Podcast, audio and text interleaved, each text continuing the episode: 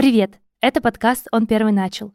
Здесь мы говорим об отношениях братьев и сестер, разбираемся, как они на нас влияют и как мы можем на них повлиять. Меня зовут Юля Бровкина, я психолог и старшая сестра. Меня зовут Катя Белая, я психолог и старшая сестра. Меня зовут Варвара Грушко, я мама этого проекта и старшая сестра. И с нами еще наш продюсер Матвей Докунов. Этот выпуск является продолжением предыдущего. Мы с Варей и Катей задумали такую не очень легкую затею. Собрали вместе наших трех братьев, оставили их в помещении с Матвеем, и Матвей задал им разные вопросы о том, как они воспринимают отношения с нами. В прошлом выпуске мы уже обсудили, что Никто из нас не является идеальной старшей сестрой, хотя уже столько выпусков мы говорим о том, как правильно выстраивать отношения с сиблингами. И в этом выпуске мы продолжим слушать, что наши братья рассказали про нас и немножко офигевать от этого. А еще в этом выпуске у нас будет конкурс, так что слушайте внимательно, чтобы узнать, как получить от нас подарки.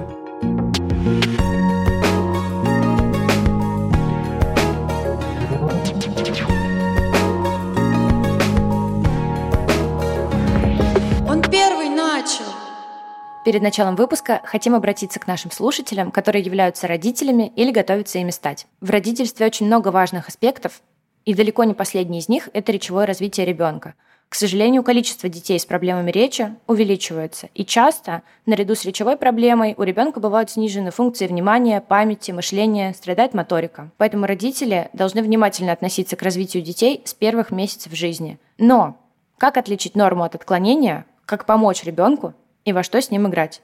В ответах на эти вопросы поможет подкаст «Впереди идет утка», созданный для родителей о детях, их развитии, проблемах, развивающих играх и занятиях в домашних условиях. Подкаст ведет учитель-логопед с 30-летним стажем Нина Ивановна Зотова. Подкаст издается студией «Шаги по стеклу» и доступен на всех подкаст-платформах. Ссылка в описании этого выпуска. А теперь давайте продолжим слушать интервью с нашими братьями. Те части интервью, которые мы вынесли в сегодняшний выпуск – можно объединить одной темой. Это что-то про конфликты дома, про конфликты с братьями и сестрами и вообще про разные негативные эмоции, которые наши братья испытывали рядом с нами. И давайте послушаем первый кусочек. Я сама не помню, о чем там говорят наши братья, так что реакция будет искренней и живой. Бывало, не знаю, когда-нибудь такое, что ваша сестра и родители поссорились, и вы решили как-то помочь э, помириться? Всегда. Э, получается, я же когда родился, Юле было 10. И, соответственно, когда я стал постарше, ну, от 5 до 8 примерно лет, я постоянно их ходил мирил потому что Юля обижалась на родителей, там что-то дверью хлопнула, родители не в хорошем настроении, тоже, соответственно, на нее э, могут накричать. Я еще тогда жил, ну, получается, в новой квартире я уже жил в промежуточной комнате. Э, я сижу в комнате у родителей, что-то им говорю, прихожу в комнату к Юле, что-то ей рассказываю, там успокаиваю ее, э, прихожу к родителям, говорю, ну вот, может, там вы Юлю неправильно поняли, там она что-то не то хотела сказать. Ну и вот, наверное, на протяжении достаточно длительного промежутка времени я очень, я очень много успел часов провести, просто их примеряя. Угу. И что ты родителям говорил? Да, что-нибудь, потому что Юля просит прощения, что она там, э, она не хотела вас вас обидеть, да, она там не то имела в виду, случайно хлопнула дверью, не рассчитала силы, там, может, mm-hmm. ну, что-нибудь в этом роде. То есть да. Э, перед, перед родителями. А к Юле подходил, что-нибудь такое говорил со стороны ну, ты родителей? не расстраивайся, там, э, бывает, родители в плохом настроении, не плачь, там, этот, э, завтра все станет лучше, там, этот, ну и так далее, там подобное. Супер. Мирил когда-нибудь сестру с родителями? Никогда. Это родители нас мирили. Как вас родители мирили? Ну, говорили, что типа идите помиритесь, вы же брат с сестрой. Ну, на самом деле, иногда бывало такое, что когда родители сильно сильно ссорились с Варей, я пытался как-то их на себя отвлечь, типа отвести от нее ярость, но ну, как, например? на самом деле редко. Ну, типа, мам, пойдем прогуляемся или что-то такое. Угу. Чтобы мама отвлеклась от того, что ее Варя бесит. Не, ну когда я был маленький, мне кажется, было что-то похожее, как у Миши. Я там с одной стороны на другую какие-то новости приносил. А когда уже вот сейчас я стараюсь просто не допустить того, чтобы начался какой-то скандал Поэтому просто когда что-то начинается, какая-то искра, я пытаюсь разрядить обстановку просто. Чем, например? Ну, там, шуткой какой-нибудь, помощью, если что-то надо. Если они там, допустим, собираются куда-то, очень торопятся друг у друга, что-то просят, ругаются, там, ну, может, дам что-нибудь, принесу. А как вообще, по-вашему, э, на ваш взгляд, вообще лучше решать конфликты в семье? Пообщаться, посидеть. Желательно, чтобы это был не спор, а именно дискуссия с, обсуж- с обсуждением разных точек зрения. Если это маленький конфликт, посидите в углах, забудете.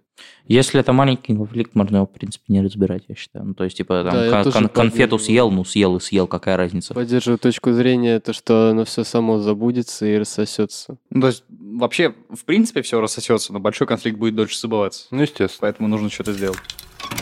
Я не знаю, может быть, как-то это я так устроена, но не рассасываются конфликты сами собой. И всегда, если конфликт не проговорен, если мы его не решили, он остается. Если даже это не остается какой-то явной ссорой, это копится внутри, и потом в следующем конфликте мы будем ругаться уже по поводу всех десяти предыдущих, которых мы не поговорили, и они типа рассосались. И меня вот эта позиция очень-очень сильно прям вот, э, как это сказать, э, раздражает. Я с тобой абсолютно согласна.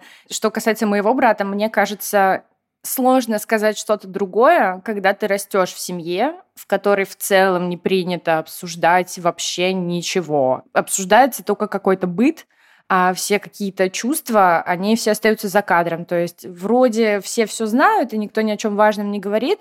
И, ну, наверное, нужно очень много сил, чтобы ну, понять, что, вообще говоря, стоит обсуждать. Просто когда ты привык по-другому, очень сложно переучиться. Да, у меня абсолютно такая же ситуация в семье в плане того, что, ну, действительно, это какой-то способ э, решения конфликтов, который просто принят в семье, когда вы после конфликта расходитесь, ни о чем не разговариваете, и потом сходитесь обратно, как будто, ну, как будто уже вот и не было этой ситуации.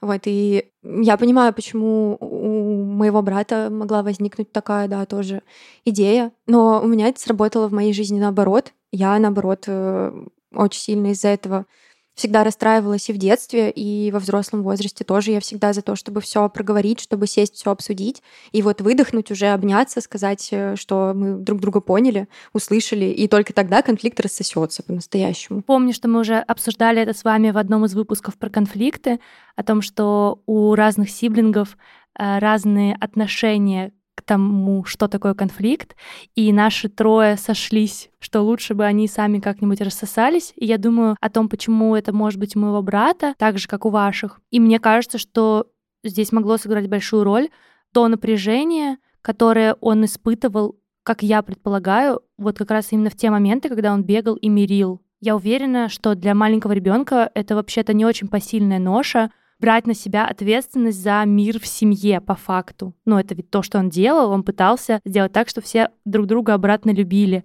И действительно уж лучше замять и промолчать, чем э, тащить на себе такую ответственность. По факту ведь, когда ссорятся близкие люди, для маленького ребенка это втройне больно. И по-хорошему взрослый человек должен взять в этот момент на себя ответственность за то, чтобы его пожалеть, ему объяснить, что происходит, да, его обнять, его утешить, сказать, что мы все равно все друг друга любим, а не поддерживать его эту роль спасателя.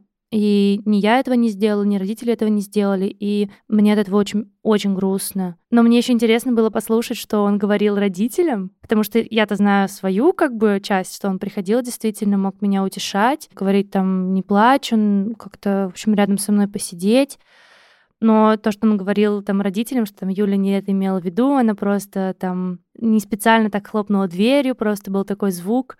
Но это для меня и удивительно, и в этом столько такого желания, чтобы мир наконец-то был восстановлен. Какое-то тепло ощущаю, что ли, когда слышу эти Мишины слова. Наверное, это еще более тяжело, когда ты самый маленький в семье, где происходит конфликт. Я помню, как на меня влияли, например, ссоры между моими родителями.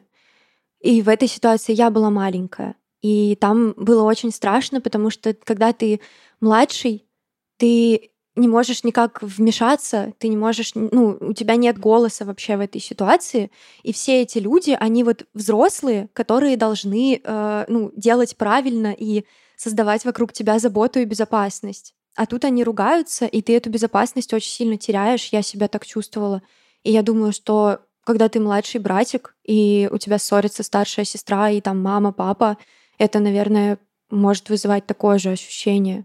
Они же старшие, они должны, наоборот, делать, чтобы все было спокойно. Катя добила стало еще печальнее. Ну, я, я точно не хочу наложить на нас, на всех вину, потому что, конечно, когда мы ругаемся, у нас очень много эмоций. Если мы находимся в конфликте, значит, нам уже от чего-то больно.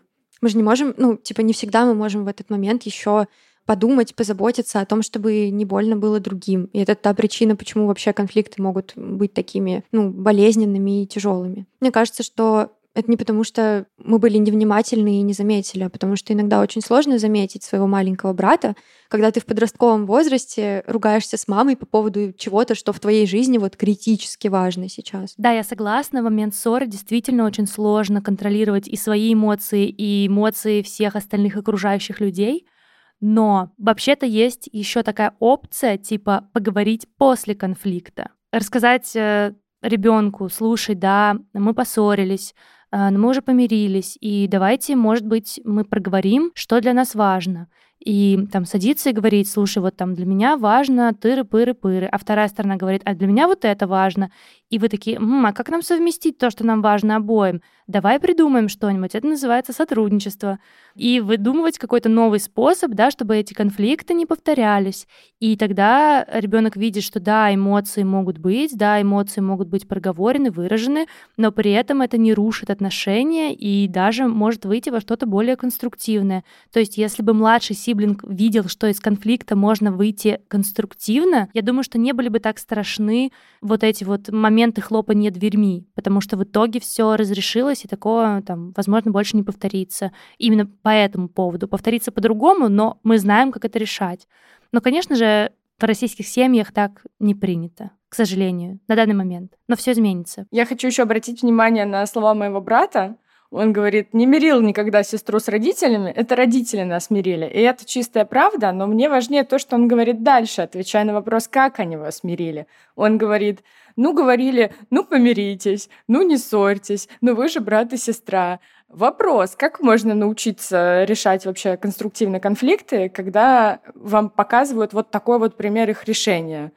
По-моему, это вообще совершенно ужасно. И еще персональное э, впечатление от меня, я вообще не помню таких моментов. Он говорит, иногда, когда родители на Варю наезжали, я мог отвлечь их внимание на себя, очень мне интересно было бы услышать какой-то пример, потому что я вообще не могу себе этого представить, но, возможно, я просто настолько была в состоянии этого самого конфликта и какой-нибудь там вины и стыда, если на меня наезжают, что я просто этого не помню. Но самое главное, да, вот вам пример, как нас учат решать конфликты. Ну, идите помиритесь, вы же брат и сестра, и вы, у вас происходит такой мир по неволе. Мне кажется, что это какая-то огромная комплексная жесть, где взрослые учат нас, что конфликты — это плохо, и нужно сделать так, чтобы мы все помирились но они не показывают нам, что для этого нужно постараться и потерпеть какой-то сложный разговор. И это получается и про то, что конфликт сам рассосется, и про то, что помиритесь здесь и сейчас, вы же брат и сестра.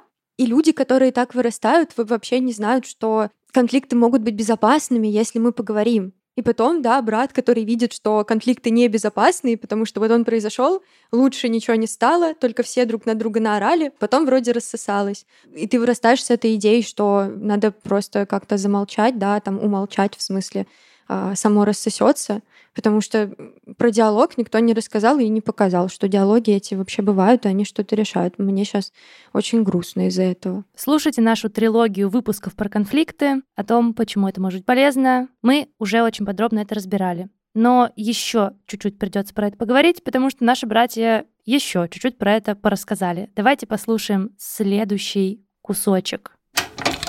Вот вы, когда, когда вы ссоритесь с родителями, на чью сторону становится старшая сестра? Кто прав, на того сторону и встает. Ну, если родители перегибают палку, то Катя встает на мою защиту, конечно. Что, например, перегибают палку? Допустим, даже просто раздувают из какой-то мелочи, а прям большой такой конфликт. Ну и Катя там, понятно, говорит, что типа вот это фигня и так далее. Я помню, была история, как я на Пасху это было, ну, давно, может, лет 6-5 назад. э, мы собирались прям всей семьей на Пасху, э, на это, ну, вокруг церкви ходить, вот это. И мама мне дала пакет с самыми, там, там были самые красивые тарелки, самые красивые куличи, все самое вкусное, лучшее вообще. Мама очень... Там были мамины любимые тарелки. Ну, и я спросил, это выкидывать? Ну, мама у зеркала там стояла, как раз говорит, да, да, выкидывай. Ну, я выкинул в мусоропровод все, все, все, что там было, и... Все красивые тарелки, все куличи. Да, все абсолютно. И что дальше было? Ну, дальше, ну, мама сначала была в шоке пару секунд, потом началось... Мы закрылись с Катей в комнате, и она э, успо- меня успокаивала, ну, я вообще там испугался очень сильно. Вот, папа маму успокаивал, а Катя меня. Мгм. Ну, и сейчас мы вспоминаем, вот как раз Пасха была, мама вспомнила эту историю с такой улыбкой. Как тебя Катя успокаивала? Ну, говорю, типа, не слушай, там, там, это все пройдет, она просто вспыльчива и так далее. С родителями как-нибудь пыталась пойти к родителям решить этот вопрос? Ну, конечно, она говорила, что, мол, вот так и сяк, что это не то, из-за чего надо так э, переживать. Не знаю, насколько это не то, из-за чего надо так переживать, но мне кажется, это было правильно. Ну что у вас как? как, как- на какую сторону встает сестра? Да, ну, мне, по крайней мере, кажется, что зачастую на мою. Ну, Как это выглядит? Да, просто поддерживать меня, и все. И как тебе от этого? Да лучше, наверное, становится. Ну, я достаточно давно не ссорился с родителями, и эта ссора доходила до Юли.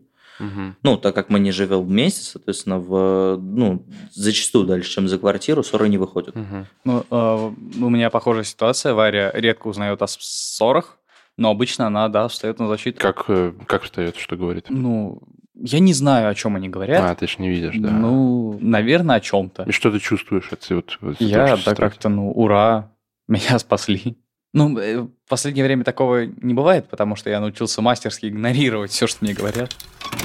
Я хочу вот что сказать. Я прям сейчас слушала, я не первый раз это слушала, а меня задело, блин.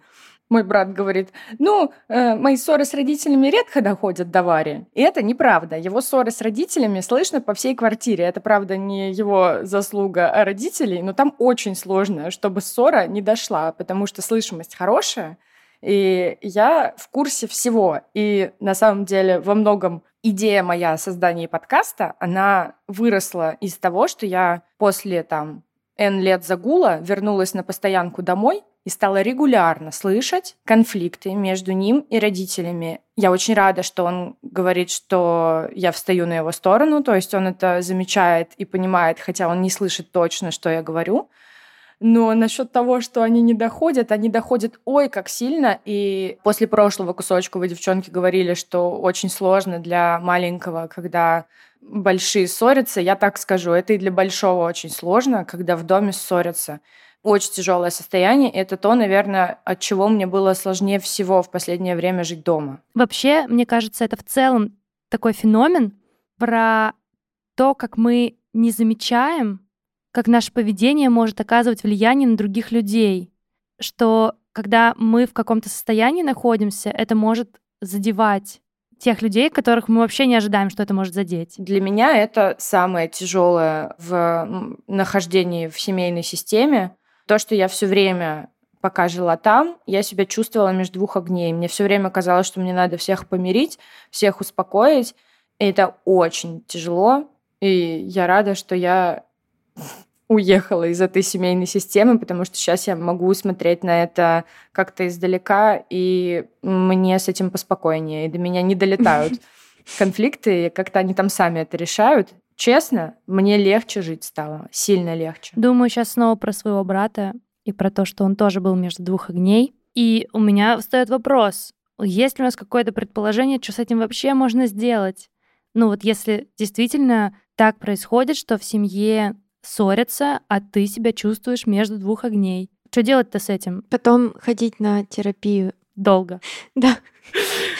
Ну, только понимать, что это не твоя ответственность. Но это уже можно во взрослом возрасте сделать. И когда ты, например, маленький, то как ты поймешь, если тебе никто про это не рассказал? Ну, я единственный метод, который нашла, это отстраниться очень сильно. То есть как только- Уехать в Израиль. Уехать в Израиль было эффективным решением однозначно, но даже до того, как я уехала, я просто выбрала максимально отстраниться. Как только меня пытались втянуть во что-то, я просто говорила, блин, сочувствую вам, сочувствую ему, всем вам сочувствую очень сильно, держитесь, все.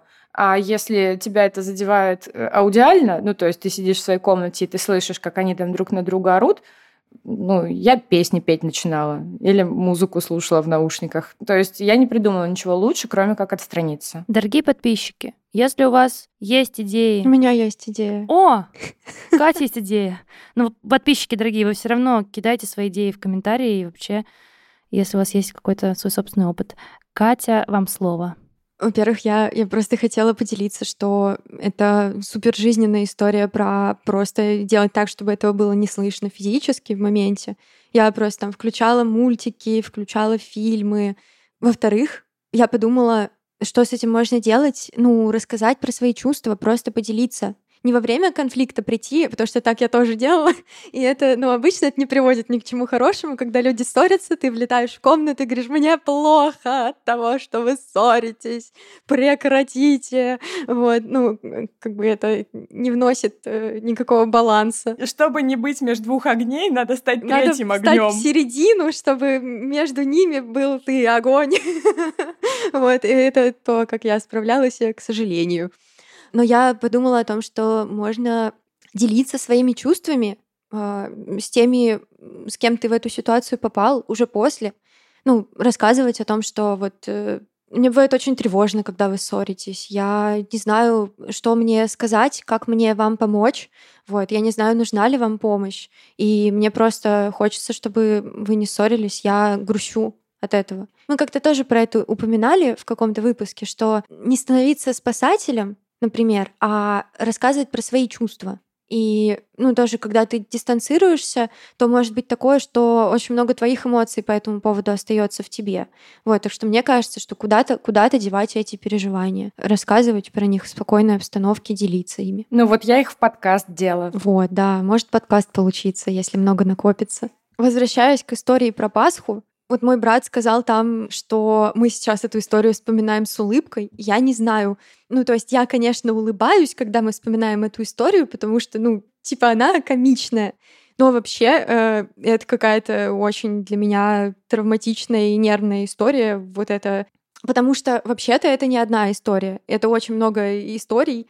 И история про Пасху, она очень иллюстративная в ряду в огромном количестве тех историй, где я очень хотела защитить брата от того, что происходит в конфликте, от э, эмоций взрослых, потому что мне всегда было очень болезненно, когда на меня вот так вот резко срывались и ты когда выкинул, блин, куличи, ты и так понимаешь, что ты виноват, произошло что-то очень грустное, очень плохое, еще когда на тебя сверху орут, а, ну, как бы у меня мама такая, она реально может с полоборота развернуться и, прям очень сильно кричать и очень, очень неприятные вещи говорить. И причем, ладно, в случае с Пасхой, там, ну, действительно, маме было очень обидно, она там всю ночь эти куличи готовила, а еще у нее, правда, есть какой-то, ну, у нее какой-то фетиш на тарелке, вот, поэтому там ее любимые тарелки выкинули, это была огромная для нее боль. Но иногда ровно такие же ситуации очень резкие происходили тогда, когда но для этого как будто правда не было причины. И череда таких ситуаций мелких, где ты просто чувствуешь себя виноватым, беспомощным и каким-то абсолютно уничтоженным, ну, у меня вот накопилось в огромное внутреннее чувство вины. И я всегда старалась своего брата увести в комнату и сказать ему, что это того не стоит, потому что вообще твоя психика не стоит ни куличей, ни тарелок, ничего она с тобой будет всю жизнь. А куличи, ну, даже если они донесутся до церкви, их потом съедят. И вообще это это просто ритуалы. А есть твое здоровье и твоя ментальная безопасность. Моя страдала, я всегда топила за то, чтобы ментальная безопасность брата не страдала. И я эту ситуацию вспоминаю как очень для себя страшную. Потому что вот тогда я реально просто закрылась в комнате, и я старалась говорить ему о том, что все хорошо, и это успокоится, и это пройдет громче, чем за дверью говорили о том, как он виноват и как он ужасно поступает. Такие вещи, они остаются на очень надолго в голове, мне кажется, иногда. Я очень не хотела, чтобы у моего брата они остались. Очень во мне отзывается то, что ты говоришь про, про то, как ты слышишь как наезжают, как ругаются на твоего младшего, и те самые конфликты, когда орали на моего брата, которые я слышала из-за стенки, они потому так по мне и били болезненно, что я вспоминала, как орали также на меня, и сколько во мне этого отложилось, и как это надолго остается, и как от этого сложно в дальнейшем уходить и отвыкать, и сколько в этом вины. Очень тебя понимаю, очень хочется максимально младших от этого защитить. Мне очень грустно сейчас вспоминать вот это очень долгое время моей жизни, когда я реально думала, что каждая там разбитая чашка, каждый, я не знаю, там запачканная футболка, каждый я там пролитый чай какой-нибудь, это огромная катастрофа, и, и из-за которой нужно, ну, правда, там рыдать, орать друг на друга. И я очень рада, что сейчас я не живу в таких же условиях, но это до сих пор что-то, что очень тяжело вспоминать. Я очень надеюсь, что я своего брата, правда, смогла от этого оградить немножко. Вот, но для меня это до сих пор какие-то очень тяжелые вещи. Из-за чувства вины. Да, он сам же говорит, что ты ему помогала. Я думаю, что это было очень ценно для него тогда услышать, что есть другое мнение вообще, что может быть как-то иначе. Ведь в этом и есть вся тяжесть, что ты тогда живешь в этих условиях и не знаешь, что это может быть не окей, и кажется, что с тобой реально что-то не так, и ты плохой. А когда есть хотя бы один человек, который сказал тебе, что это не так, я думаю, это сильно помогает. Я думаю, что ты очень много, Кать, сделала для своего брата. И мне очень жаль, что ты жила в такой атмосфере. Ну, это, это звучит, правда, ужасно. Очень хочется тебя обнять, но я не могу. На самом деле, я, я еще понимаю, сейчас уже как взрослый человек, я понимаю, что такое в семье не происходит, потому что родителям просто ок срываться на детей, и у меня нет какой-то обиды на то, что так было. Это просто, ну, такая досада, что было так. И я правда рада, что в этом кусочке, который мы послушали, мой брат про ту ситуацию говорит, что я не считаю, что это правда того не стоило, ну, потому что он знает, как мама сильно любила тарелки свои и куличи. Вот, но, но я считаю, что в тот момент это было правильно так говорить. Я очень рада, что он это понимает и понимает, почему я это говорила. Так что, да, тем более сейчас уже не так. Все прошло. И так здорово, что у него была ты рядом, чтобы он сейчас, спустя столько лет, воспринял эту историю так, как он ее рассказал. А ведь она могла звучать совсем по-другому. Так что я присоединяюсь к Юлиным словам. Ты сделала очень многое. Кать, ты как сейчас? Переварила эту ситуацию с Пасхой, посмотрела на нее по-новому, готова дальше обсуждать наших братьев и их отношения к нашим отношениям. Юля, ты точно хотела тоже рассказать, что ты думаешь по поводу всего этого. Да, я тоже думаю о том, что мне приятно, что брат чувствует, что я на его стороне, и это правда на сто процентов так. И именно из-за того, что вы уже девочки озвучили, из-за того, что я знаю, как это быть ребенком в моей семье, и я максимально не хотела, чтобы мой брат повторял тот же опыт, что был у меня. Да, я всегда его защищала, на сто процентов, когда могла и даже когда не могла, я пыталась как-то влезть между ним и мамой, между ним и моим отчимом и защитить его. Я всегда его утешала. Даже между ним и экзаменами один раз была. В общем, между ним и любыми неприятными обстоятельствами внешними жизненными, когда я могла, когда я понимала, что происходит, я включалась. И на самом деле в какой-то момент э, это стало для меня тяжело, потому что как будто бы я учила маму как правильно и видела, что она все делает не так, как мне хотелось, чтобы она делала. И это меня разрушало, потому что я очень близко к сердцу принимала все, что происходит с моим братом, очень боялась того, что ему будет больно, боялась того, что родители могут сделать ему больно. И меня дико перекрывало. Я отчаянно пыталась отправить их всех к психологу, потому что я очень сильно хотела, чтобы моему брату стало легче. Я очень хотела, чтобы мой брат пошел к психологу. А в итоге это все закончилось тем, что моя коллега, которая согласилась их взять на консультацию, она проконсультировала меня, потому что, собственно, мой брат и моя мама не дошли э, до консультации, отменили, и моя коллега спросила, так, может быть, ты, Юля, хочешь поговорить о чем-то? Ну, что с ними связано. И у нас была э, такая, ну, полудружеская беседа, потому что мы коллеги работали вместе, но при этом она мне очень сильно помогла, потому что она показала мне, что я могу быть сестрой, что я могу быть не второй мамой, не идеальным ангелом-хранителем, а просто живой сестрой, которая, да, волнуется за своего брата, но не обязана решить за него все проблемы и исправить семейную систему.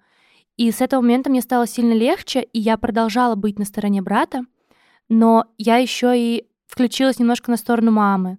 Вот, и мой брат не знает об этих разговорах, но мы часто разговариваем э, до сих пор даже с мамой про моего брата. Сейчас я просто уже слушаю и такая, угу, угу, не забывай говорить ему, что ты его любишь. Вот так я делаю. А раньше я там выслушивала что-то, что, а, чем она хотела со мной поделиться. Мне это было не в тягость, потому что этого не было много. И как-то ее пыталась поддержать, там, может быть, обсудить с ней что-то, там, посоветовать даже, но в таком ключе, что я на ее стороне тоже, потому что по факту, э, мне кажется, для мира в семье важно чувствовать, что мы все вместе против проблемы, а не что мы друг против друга. И мне кажется, что у меня получилось почувствовать это, и мне сильно стало легче, я гораздо меньше стала переживать за брата и трястись о том, что у него будет и травма на травме, он э, должен будет провести 100 тысяч лет в терапии. Я, как и ты, Варя, да, подотпустила ситуацию, вот, но я, получается, это случилось вот благодаря консультации моей коллеги. Аня, Маша, если ты вдруг слушаешь этот подкаст, спасибо тебе. У нас есть важное объявление, и оно о том, что 4 августа был день рождения нашего подкаста. И сейчас, через год нашей работы, записи выпусков, э, написания постов и так далее, мы решили, что мы заканчиваем первый сезон. Эти два выпуска, посвященные интервью с нашими братьями, как бы подводят черту для нас самих, ну и, наверное, для вас, дорогие слушатели. Здесь мы аккумулируем все, что мы поняли, переварили, осознали за этот год. И с этого момента мы будем готовиться к новому сезону, в котором будут новые темы, новые голоса, новые гости. Так что это завершение и день рождения, такой важный для нас праздник. И мы решили, что праздник не должен остаться без подарков. И эти подарки можете получить именно вы, дорогие слушатели, потому что без вас ничего бы этого не было. Что это за подарки? Мы собрали разные фразы, связанные с отношениями сиблингов, и сделали из них временные переводные татуировки. Они прям как те, которые вы доставали из жвачек и переводили себе на руку или на лоб в детстве, только круче. На этих переводнушках есть разные фразы и разные картинки. Все они связаны либо с нашим подкастом, либо с отношениями братьев и сестер. Итак, что нужно сделать, чтобы получить набор наших переводных татуировок?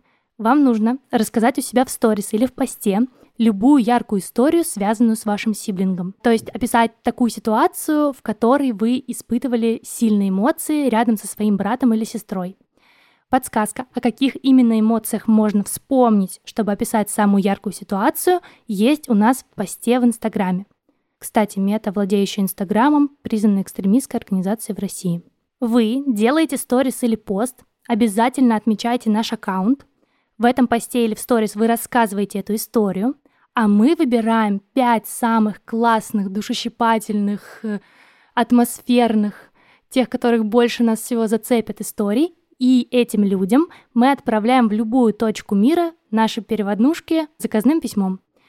При этом у всех остальных, кто не войдет в эту пятерку победителей, все равно будет возможность приобрести наши татуировки. Вы сможете купить их у нас, написав нам в директ в Инстаграме. Переходите, пожалуйста, по ссылке в описании в наш Инстаграм, участвуйте в конкурсе, э, мы будем очень рады узнать ваши разные истории, и, конечно, будем рады подарить вам что-нибудь в честь нашего дня рождения и в честь окончания нашего сезона. Итоги розыгрыша мы подведем 28 августа 2022 года.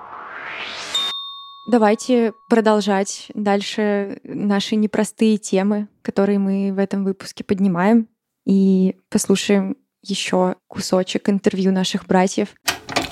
А помните вы какие-нибудь кризисы в жизни вашей сестры старшей? Сначала с меня? Ну да, давай с тебя. Помнишь ли, как-то на тебя это, вот это влияло? Не знаю, можно ли считать кризисом универ. Можно. Прекрасно. Универ и случайное поступление на магистратуру. Звучит как кризис. Волшебная история. Мама просто уговорила Юлю пойти на магистратуру, ну, типа, поступишь, не поступишь, э, все равно.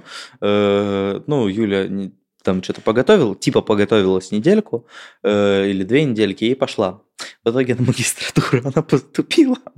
И отходила еще. Сколько там магистратура? Четыре года? Два. Ну, два года. В общем, еще два года отходила на магистратуру. И как-то не, не влияло это как-нибудь на тебя? Юлю приходилось будить в 10 часов утра, чтобы она на пары шла. Арсений. Ну, да у Вари почти вся жизнь какой-то сплошной кризис. Я не особо различал, когда какой кризис. У Варики постоянно что-то происходит, и она постоянно далеко от дома. Я в это не особо вникал. Мгм. То есть на тебя это еще никак не влияло? Ну, как, влияло, но, наверное, скорее следствие, потому что, ну, Например. когда с Варикой что-то происходит, э, это влияет на родителей, а они уже на меня и так далее. Ну, например, в- родители поняли, что Варя набила татушку. У них плохое настроение. Они там, не знаю, мне не купили подарок или еще что-то такое. Ну, в целом, да, портится климат Мгм. в доме, становится плохо. Никит. Я помню одну историю, когда Катя то ли пирсинг себе сделала, то ли еще что-то. И, ну, что-то такое вот, то, против чего мама была категорически против. Ну, я вот прям запомнил просто вот этот день, эту ночь, когда Катя пришла поздно, и начался очень сильный скандал. Вот, и вот так вот это на меня влияет, что такие моменты запоминаю. Как тебе было? Что слушал это все? Ну, страшно было, конечно. Сколько тебе лет было? Мало, ну, может, 6, 7. Или, или может, не, может, 8. не знаю.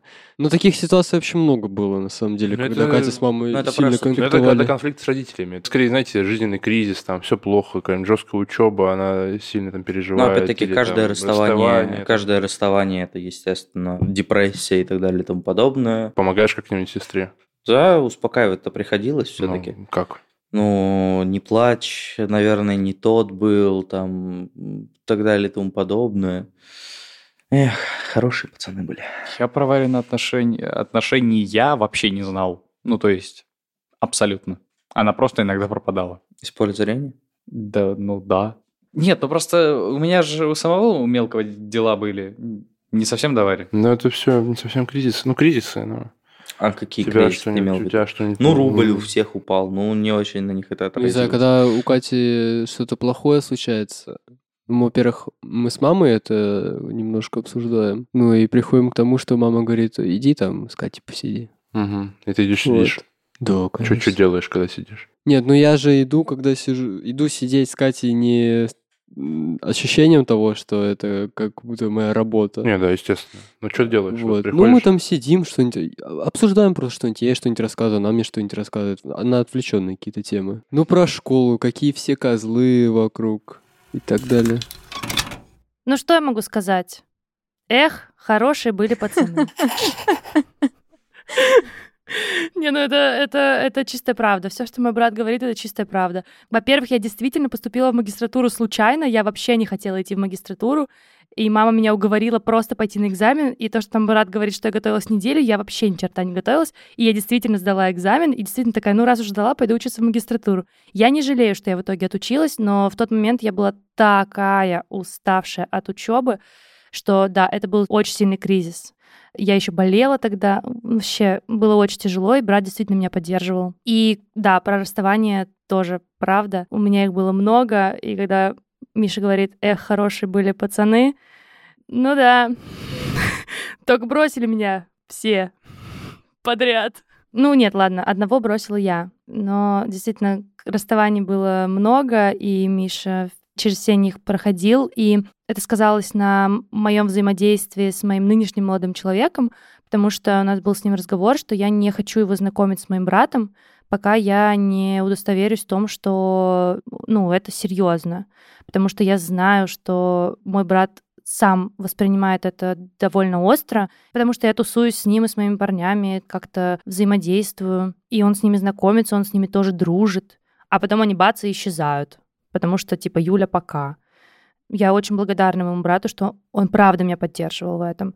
Не вижу в этом чего-то плохого. Мне кажется, здорово, когда в отношениях два человека поддерживают друг друга, и у моего брата, правда, хорошо получалось. Он очень нежный, очень такой чуткий по отношению ко мне, и он может и обнять, и погладить, и поцеловать, и полежать со мной, и правда сказать, что все будет хорошо. И от него, кстати, не плач воспринимается очень тепло. Ну, потому что это такое, как будто бы Ну, ну, в общем, он говорит это как будто не так, чтобы я, типа, перестала плакать, а в смысле, что мне жаль тебя, я слышу в этих словах.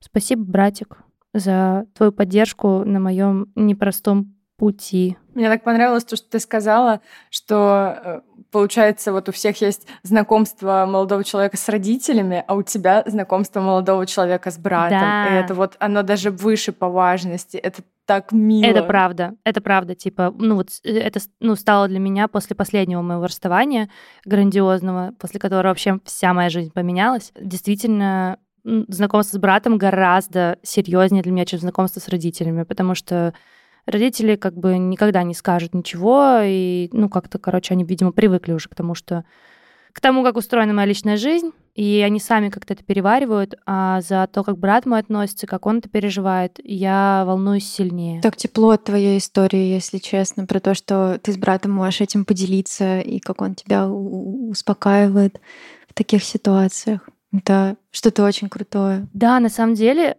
кратко скажу еще последнее. Как-то зашла переписка о том, что, типа, почему я не отвечала, и я сказала своему брату, что мы поссорились с моим нынешним молодым человеком, поэтому, типа, я не отвечала. И он спросил, типа, почему поссорились? Он в переписке вообще очень редко такие вопросы задает. И я подумала, блин, а что скрывать, я скажу честно. Конечно, я все это разбав... разбавила смеющимися смайликами и какими-то там шутеечками, но я ему честно рассказала. Там была, на самом деле, очень тупая причина ссоры. Типа, я попросила моего парня помочь мне пройти квест э, в игре Genshin Impact, а он отказался. Дай бог всем такие ссоры. Несколько часов ссорились. Не, ну там, конечно же, всплыло все остальное. Вот. То, то самое, про что можно было закрыть глаза и забыть, но оказывается нет.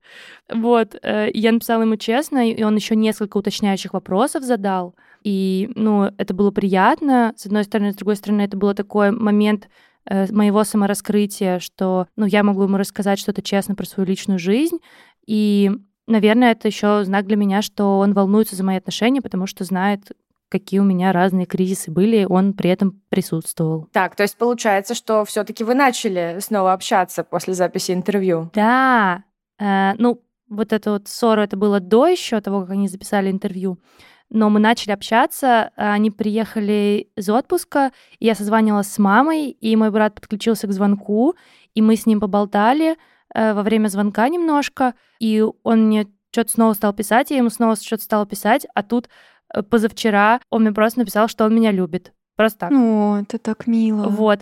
А, а еще я ему рассказала, что мы записали этот выпуск прошлый. И мой брат такой, что?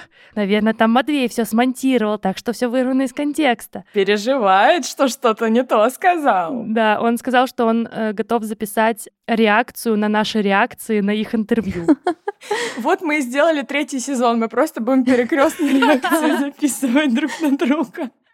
Отменяем интервью, все следующее. Делаем реакции на реакции. Все, давайте ваши реакции. Классно, что, что вы начали заново общаться. Что касается отношений, я быстренько скажу. Мой брат, на самом деле, несмотря на то, что он вообще не знал происходящего, он максимально точно описал ситуацию касательно моих отношений. Он говорит, я ничего про ее отношения не знал, она просто пропадала. И в целом это идеально описывает вот все, что происходило в моей там шестилетней серии отношений.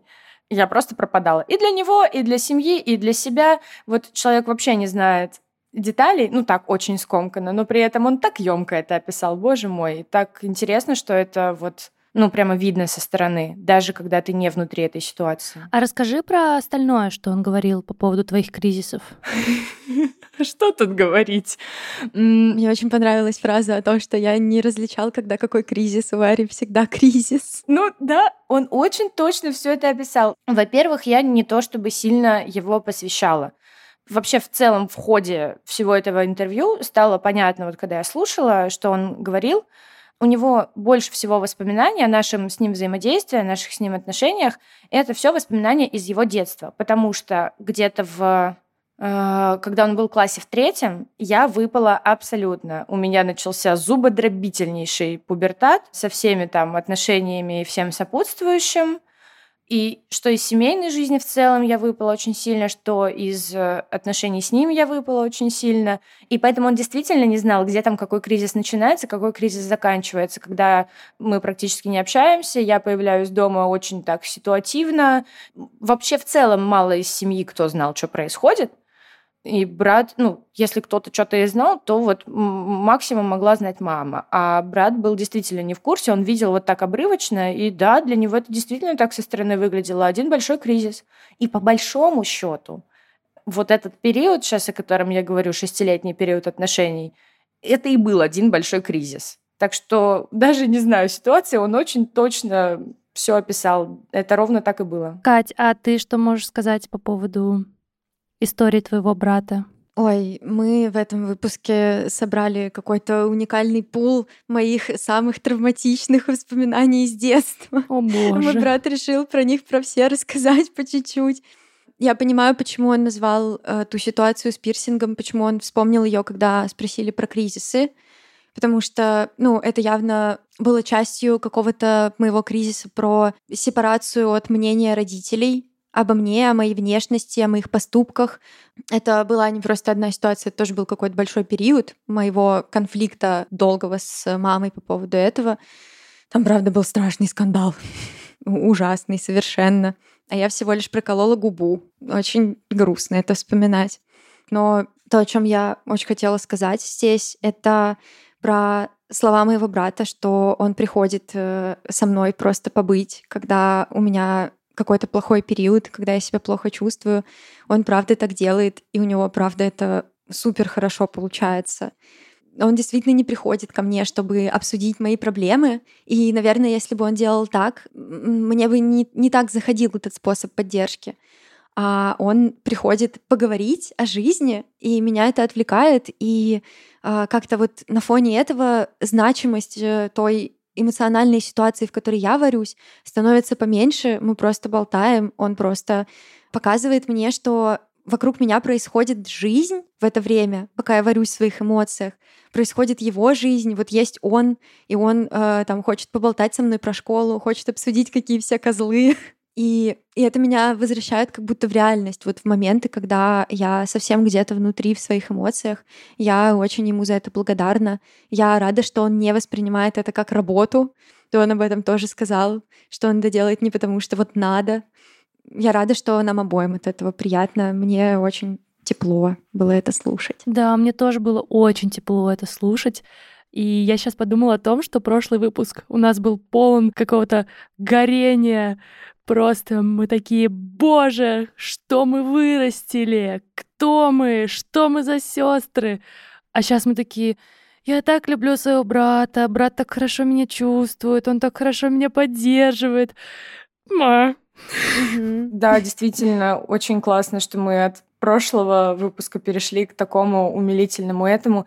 И так здорово, что твой брат тоже, получается, интуитивно как-то нащупал этот способ тебя поддержать. Берите на заметку, как можно еще поддерживать своего сиблинга. Да, а с историей про пирсинг прям я тебя так понимаю. Я помню, как мама разрыдалась, когда увидела мою проколотую бровь. Она пошла в ванную рыдать. Да, и брат это тоже видел. Моя мама тоже пошла в ванную и начала там рыдать. Я, у них у всех одна методичка какая-то, как надо делать в этом случае.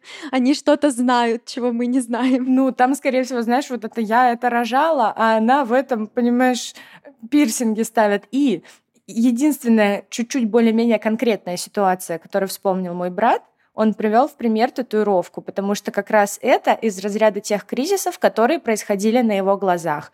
Он видел этот конфликт из-за татуировки, он это наблюдал. Мне не было 18 еще сильно. Я первую татуировку в 16 лет набила. И, конечно, это был огроменнейший скандал. И вот это брат видел. Но с пирсингом, кстати, у меня гораздо ярче отложилось, потому что вот этот вот взгляд и рыдание в ванной, оно как-то...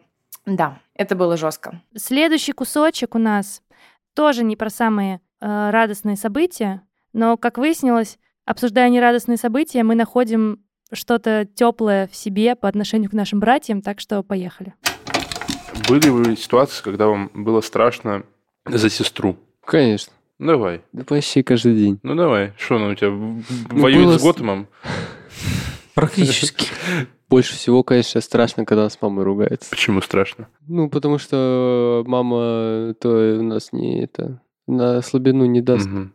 Что может произойти? Ну, помню, было такое, была какая-то история с э, походом в церковь. Ну, опять же, я маленький был, очень смутно все помню, но помню, что Катя что сказала в духе того, что она не хочет идти, и там даже чуть ли не до драки дошло. Арсений, А э, когда мне было за нее страшно, за нее или за, ну, за старшую, за младшую можешь, да, ну, за младшую регулярно, она вечно херню творит. например. Например, э, подходит к краю и проверяет, может ли она протиснуться через забор. А там, ну, типа, метров 40, а потом река. Вниз. Ну да, это звучит небезопасно. Вот. Ну и, и когда она такую хрень творит, ты, конечно, за нее переживаешь. Но За аварию такого нет. Ну, она потому что такого не делает. При И не тебе, по особо, и не особо меня посвящает в свои дела, так что, ну, бояться не за что. Но был недавно момент, сестричка моя пошла на митинг. Мне, конечно, это не особо понравилось, потому что, ну, на митинг идти в нашей стране, я считаю, дело на самом деле последнее. А этим ты можешь, ну, очень велика вероятность, что этим ты ничего не добьешься. Это вероятность 100% минус 0, э, минус 1 миллиардная от 1 миллионной процента. Ну, ты можешь получить судимость практически ни за что, ты можешь просто получить э, пару оплюх резиновой дубинкой практически ни за что. Ну, как бы, просто за то, что, ну, несанкционированный Мгм. митинг, в чем проблема. Закон есть, то, что за это оплюху могут дать. За это оплюху могут дать. Ну, технически плюху там они дать не могут, но тем не менее. Ну, повяжут, отвезут, а уже если будешь сопротивляться, что с тобой только не сделают, если что. Ну, и вот в этот момент, да, когда находила, переживал. Как-нибудь свой страх выражал ей. Да, она уехала, и, и хорошо. Ну, в плане сейчас... Ну, там она может выйти на митинг в любой момент, если захочет. Ну, и, в принципе, там она может делать, делать наверное, больше, чем здесь, если, ну, из того, что А хочешь. бывало ли вот такое, что вам было страшно вместе с сестрой, что вы что-нибудь испугались чего-то? Я думаю, скорее всего, когда у нас пожар был, например, э, когда... Ну, тут вот, окей, вот у вас был пожар. Пожар, Помнишь интересно. что-нибудь, как вот вы с сестрой его переживали? Я помню, как мы реабилитировались. Потому что, ну, в общем, весело случилось. Варькина школа напротив дома. Она увидела из своей комнаты столб дыма черного. А я в это время был в школе. Я вернулся, меня встречает папа. Да, у нас там погорело немножко. Потом, когда я уже осознал, что произошло, когда увидел, что моя комната затоплена, стена сломана, ну, Подожди, из-за чего пожар произошел? никто ничего не понял. Ну, то Скорее есть, всего, э, газ. что-то загорелось. Нет, скорее всего, либо проводка, либо электроника какая-то. Что-то загорелось в аварийной комнате. И вот. Мы вместе реабилитировались, как-то успокаивались. Скорее всего. Я точно этого не помню, но может быть. Ну и когда сейчас папа ногу сломал, тоже мы обсуждали, что происходит. И как? Как обсуждали? О чем говорили? Ну, сидели, да, просто трындели о жизни, это помогает. Угу. На отвлеченные темы. Да не только на отвлеченные, на эти темы тоже. Если проговорить, становится проще. Боже, я помню этот день в школе, когда у тебя случился пожар. Я реально это помню, типа, я помню тебя, хотя мы с тобой, Варя, тогда вообще не общались. Варя на класс меня младшая училась, и я просто знала, что Варя существует. Я помню твое лицо, и это был просто шок, как вся школа вывалила к окнам и на крыльцо. И, и ты, по-моему, ты говорила, это мой дом или что-то такое, типа... Возможно, у меня тут день максимально фрагментарно в голове, ну то есть я помню только так точечно абсолютно, что вот я выхожу с урока немецкого, я вижу дым из окна, я считаю этажи, сначала мне показалось, что это шестой этаж, потом я считаю еще раз, понимаю, что это пятый, э, и что это прямо моя комната. Дальше я тянусь за телефоном, понимаю, что телефон остался там, соответственно, все уже его нет. Э, прошу телефон, Телефон мне дала Настя, это которая терпела мужественно все наши записи выпусков, пока мы писались в Питере, э, и они с Юлей жили в одной квартире. Настя дала мне телефон, я позвонила пожарным, и только после того, как я сообщила всю необходимую информацию, тогда уже э, началась паника, и, наверное, этот момент, Юля, ты и помнишь, когда я несусь уже вот по коридору школы, я спускаюсь вниз, я пытаюсь выбежать из школы, меня останавливает охранник, он меня не упускает. Короче, этот день, вот я помню такими кадрами случайными, и я только спустя очень много лет поняла ну, степень шока, которая была в этот момент.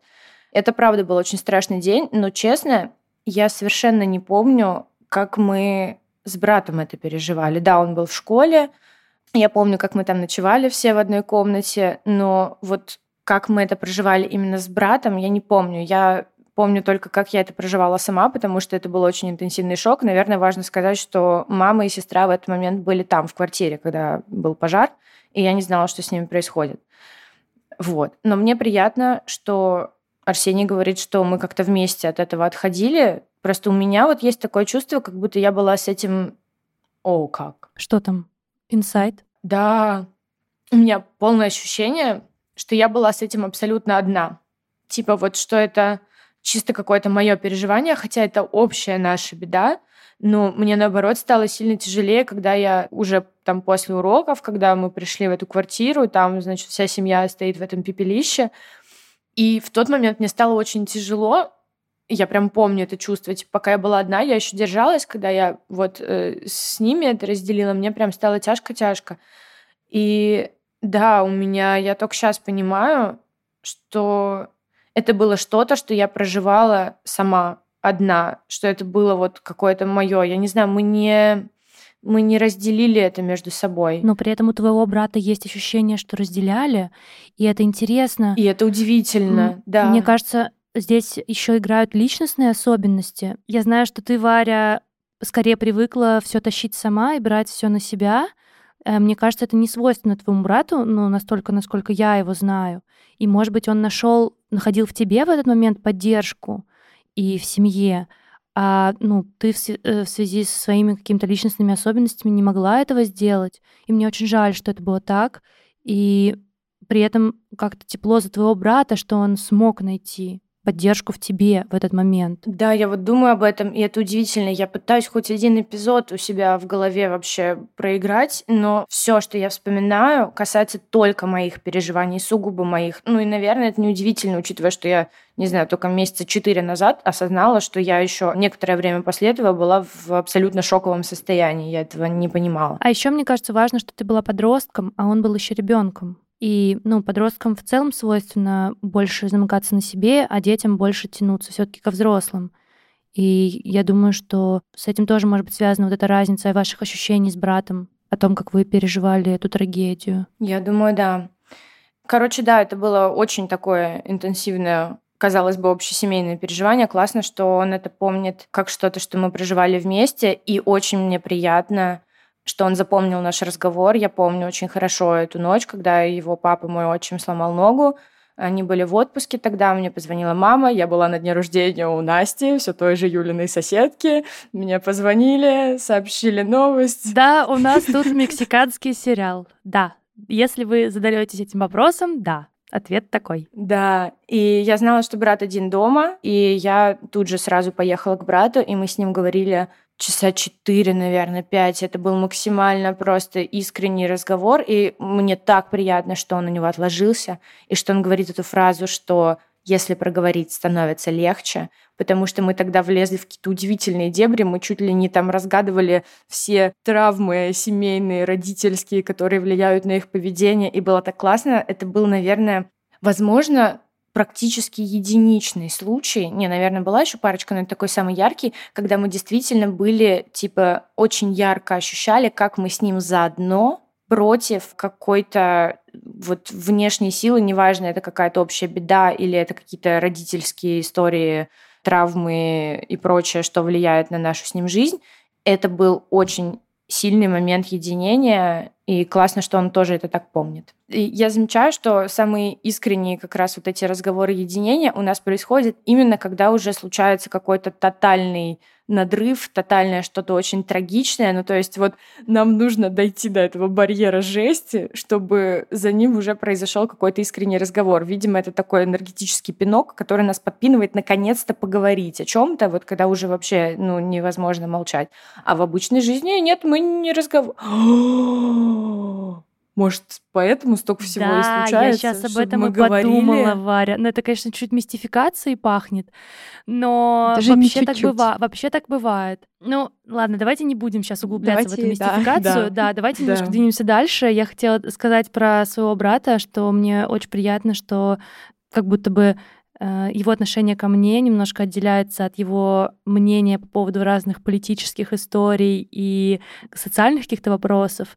Как будто бы он понимает, что мне важна свобода, что мне хочется выходить, что мне хочется заявлять свою, о своей точке зрения, и что он радуется, что у меня сейчас есть эта свобода, и что я в безопасности, и могу это делать в безопасности. И мне от этого очень тепло, что все таки его позиция, она как будто не касается меня.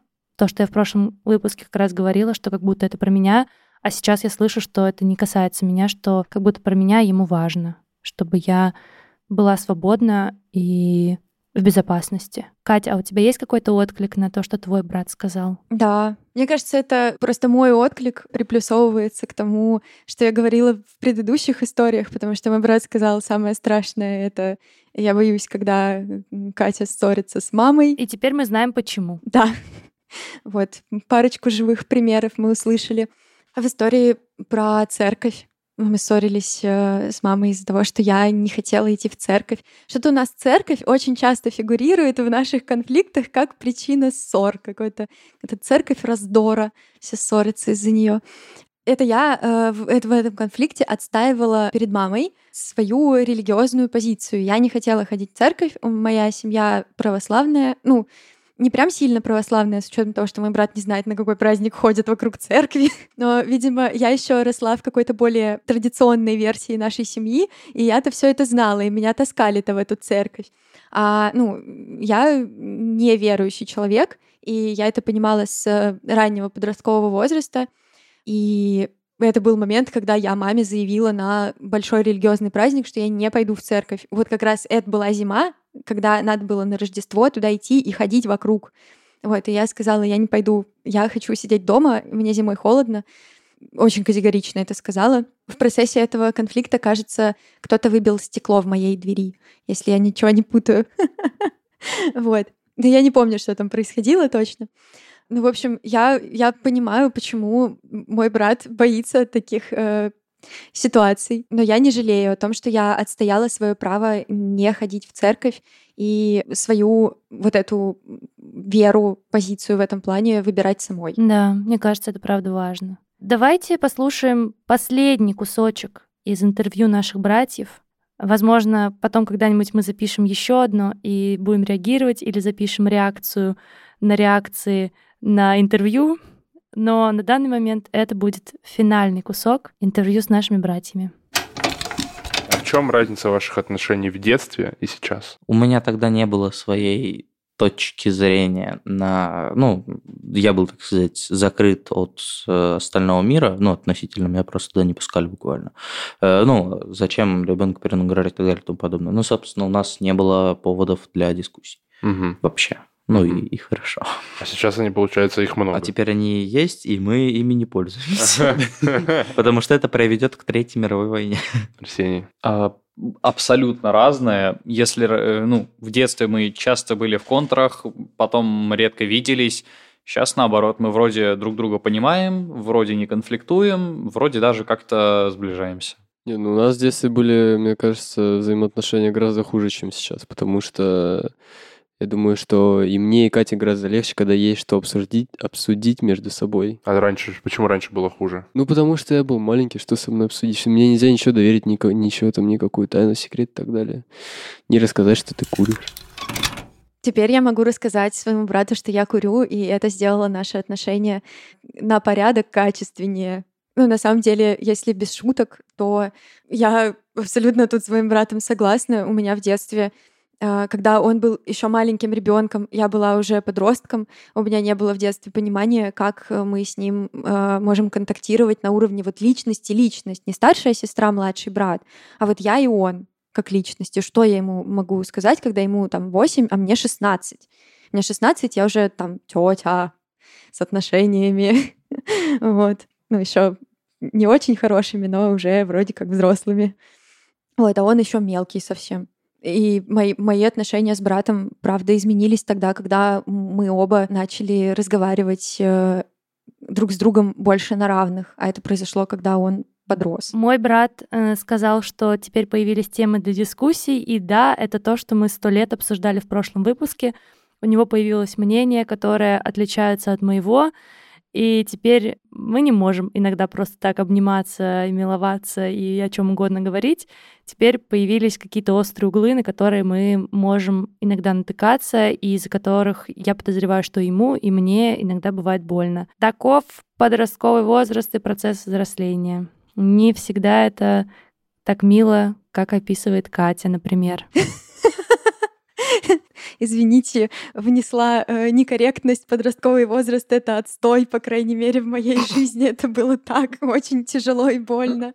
Ну, я имела в виду, что ты сказала, что когда он повзрослел, стало, стало лучше, вот. А у нас как бы наоборот, когда мой брат повзрослел, появились острые углы. А, ну в этом плане, в этом плане, да, как будто у нас э, получилось наоборот. Варя, у вас как? Мне было очень важно услышать от моего брата, и я сама не знала до прослушивания интервью, что мне это так важно услышать, как он видит нашу динамику отношений. То есть э, как-то посмотреть не только с моей стороны, но и с его точки зрения.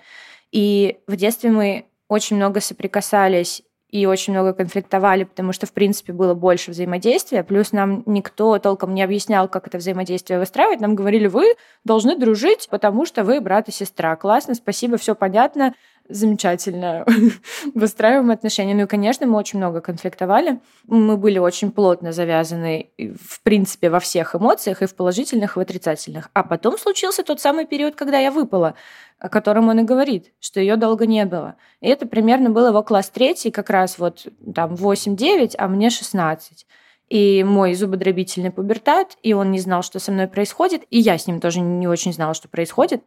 И когда после этого периода я более-менее очухалась и вернулась и в семейную систему, и посмотрела, что произошло с ним. Ну, то есть я увидела, что он вырос за это время, а я практически вообще отсутствовала в этих процессах.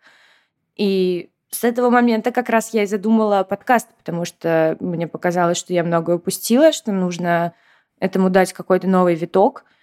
И Судя по всему, это работает. Раз он говорит, что мы начали сближаться, мы начали лучше друг друга понимать.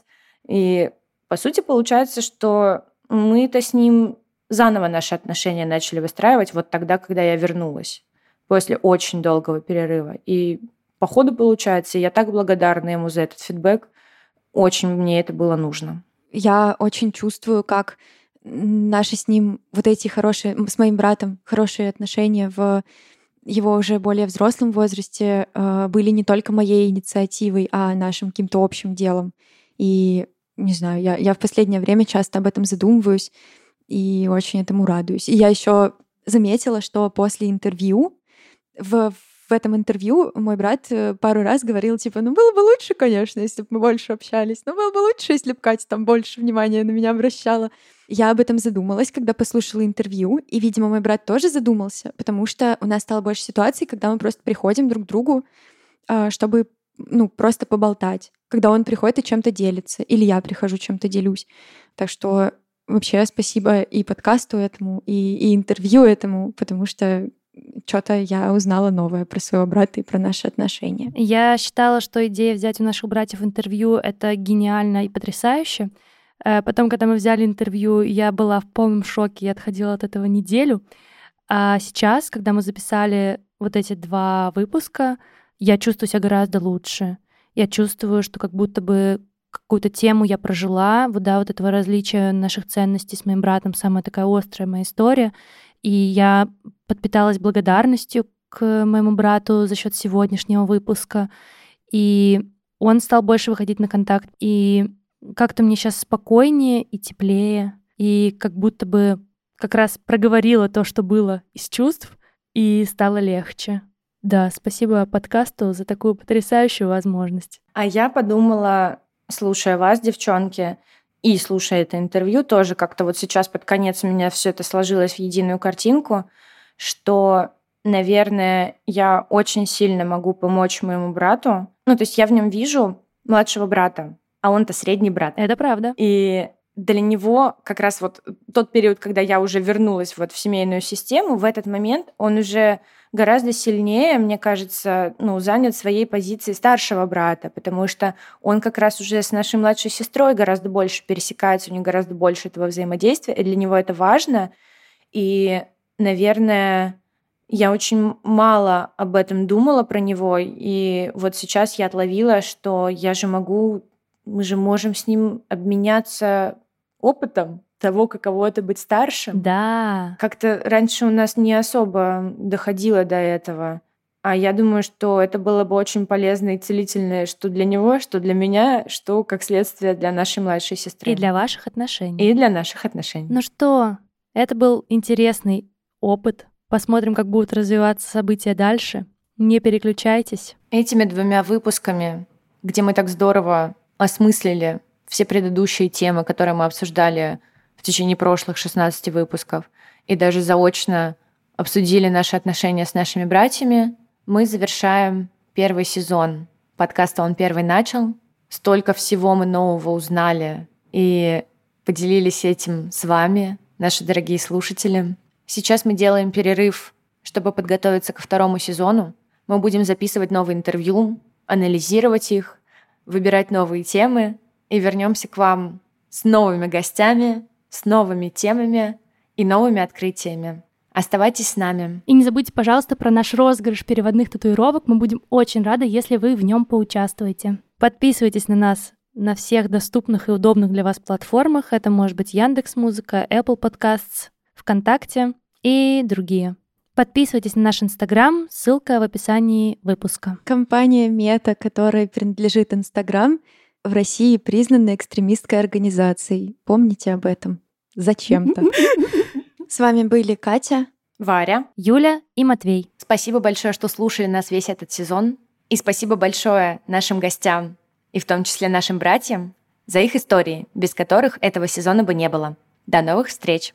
Пока. Пока. Пока.